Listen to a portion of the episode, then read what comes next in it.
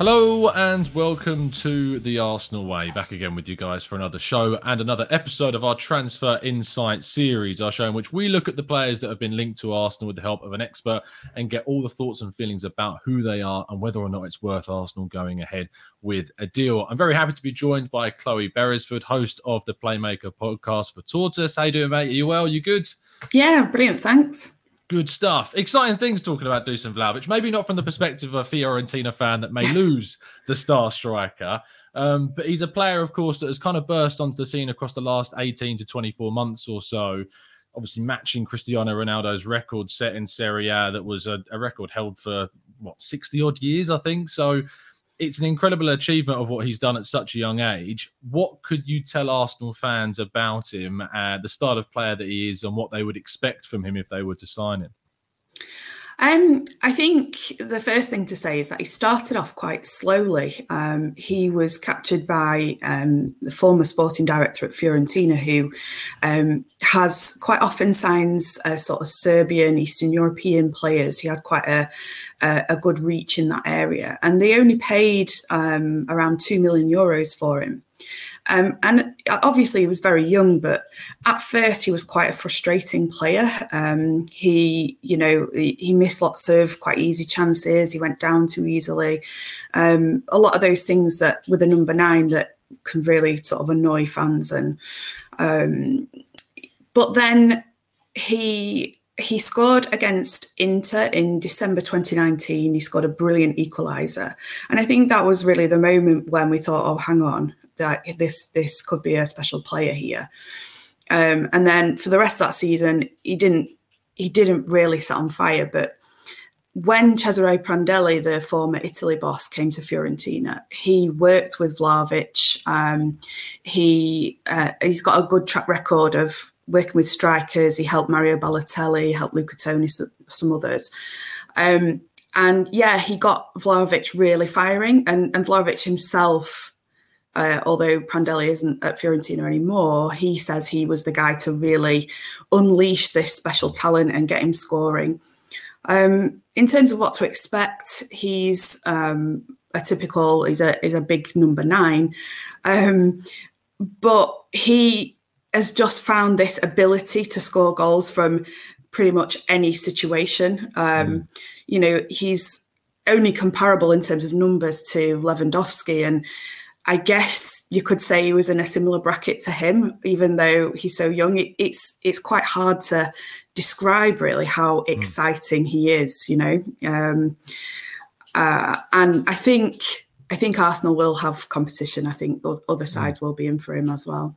Yeah, the latest information from our perspective, obviously, is that Arsenal are pushing very, very hard to try and sign the player. From the club perspective, obviously, Fiorentina are in a situation with Vlahovic that they're trying to get back into European football this season. Selling him would obviously be a big, big dent to that hope that signing Christoph Piatek from Hertha Berlin looked at as not necessarily a replacement, but would be someone that would come into that mould were Vlahovic to leave the club. How do you view it from the club side of things? Do you think that the opportunity maybe to get more money during this January window is something that's attractive to Fiorentina, or do you think they'd be more than willing to keep until the summer and still get a very, very good fee for him? I think maybe in the past Fiorentina have been a bit of a selling club, and probably with the former owners, they changed ownership quite recently. The former owners will probably have gone for a sale in January. But the new owners are Americans, and they're probably a bit more savvy. And I think they've not necessarily... the guy who owns the club, Rocco Camiso, he is a billionaire, so he's not going to be looking for every single penny he can get. The club have had a bit of a rocky relationship with Vlahovic. His agent, him and his agent have been sort of saying things on Fiorentina, have been unhappy with that. So, and they tried to offer him a new contract, which they said he was asking for far too much money, and there's a bit of a row gone on in the media about it. So I think The relationship is not great, but Vlahovic himself has said he does want to stay till the end of the season. He does want to help Fiorentina get into Europe.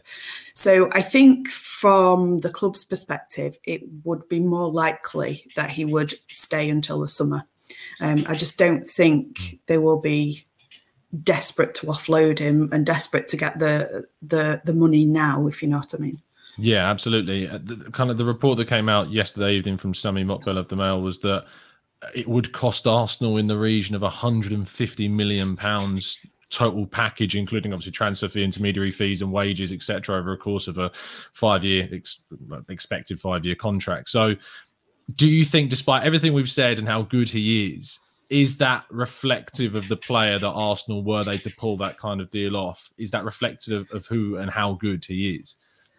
I think potentially, yeah. I mean, obviously he's come to Serie A at a young age, and he's obviously more than proven himself in Italy. But we know when players move to different leagues, things are different. The way defences play are different. And there's obviously no guarantee he's going to come to the Premier League and be exactly the same straight away. Mm. But we've seen he definitely has the potential to be one of the world's best players. And, you know, I think even if he maybe has a slow start, that he'll get there. In terms of his kind of stylistically again, and how he made transition to the Premier League, for those that don't really watch Serie A, and for those stereotypically, you think of Serie A, Italian defenders, very, very solid, a tricky league to score goals in. Do you think that's still the case now for those that have not tuned in? And do you think that his style and the way that he plays would marry quite well with the intensity that the Premier League would bring? Or do you think he would struggle? Yeah, I think physically he's definitely got the attributes of the Premier League. He's big and he's strong. He's good at holding off defenders. And for those who've maybe not watched Serie A recently, there are now... It is quite a high-scoring league. In fact, there's more goals scored in Serie A than the Premier League. I think there's only one. It might be Spain Spain that outscores them. So it is a high-scoring league. It's not necessarily... Why is that out of interest? Why is it so high-scoring?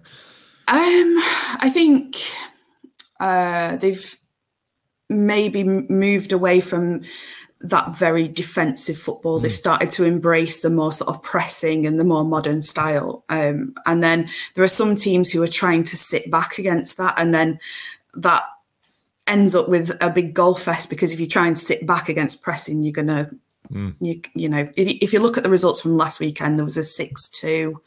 I think there was a 5-1, you know, there was a 4-3 Roma Juve. So yeah, there's, you know, lots of goals going in. But the only way I could see him struggling transitioning to the Premier League is perhaps in terms of confidence, because he did start off very low on confidence, and he's come through that now. But I guess a change of environment could bring that back. But in terms of physical attributes, he'd be absolutely fine, I think. Arteta's system is very much... It's like kind of tailor-made around energy and pressing, and he wants all of his players to be full tilt, full time. Now, when you look at kind of Vlahovic's pressing stats, they're not comparative to a player like Alexandre Lacazette, for instance. Whilst his goal-scoring stats obviously outstrip most strikers on the continent, pressing-wise and maybe the defensive side of his game isn't there. But is there an argument to say that that's down to the way that kind of what is expected of him from Fiorentina? And if he was to move to Arsenal, do you think he's shown that he would be capable of, say, adapting to a system that requires the number 9 to be very, you know, active and pressing in their game? Yeah, I think maybe those stats are dropped slightly because Fiorentina, up until this season, Fiorentina's managers have been very substandard and they've not looked to press. But this season, they've changed their manager. Vincenzo Italiano has come in, and he's a young manager who wants to press. So it's only really this season that Fiorentina have started to press. And you can see from the goals that Vlahovic has scored already that he's working well in that pressing system. He's benefiting from it, definitely, because they're further up the pitch and he's having more crosses, more opportunities to basically just put it in the net. So I think he would be fine, and he's a hard-working player. So if he's asked to track back. I don't see any problem with him doing that. And is he like the? I know it sounds like a silly question to ask. Is he like the standout performer? But what I mean by that is, does everything kind of go through him, or does he enable other players and those the wide players around him to also come into the game, or is it again, as I say, very much all tailored towards getting the ball to him? And it is pretty much trying to get the ball to him.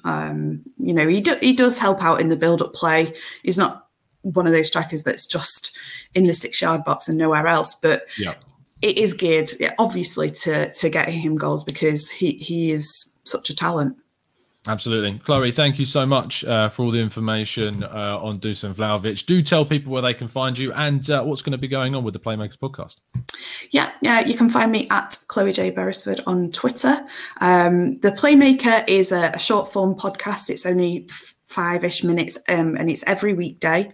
And actually tomorrow there is an episode on Vlahovic, so you might want to tune in for that. Yeah. We will endeavour to put the link for that if you send it across into the video description so people can check that one out. So make sure you are going and checking out the Playmakers podcast. Thank you again, Chloe, for coming on and giving us all the info. We will see you again very, very soon for our next Arsenal Agenda show tomorrow morning at 9:30am, and we'll be keeping you fully up to date with all of the latest info regarding Arsenal's chase of the Serbian striker. See you soon. And keep following us down the Arsenal way.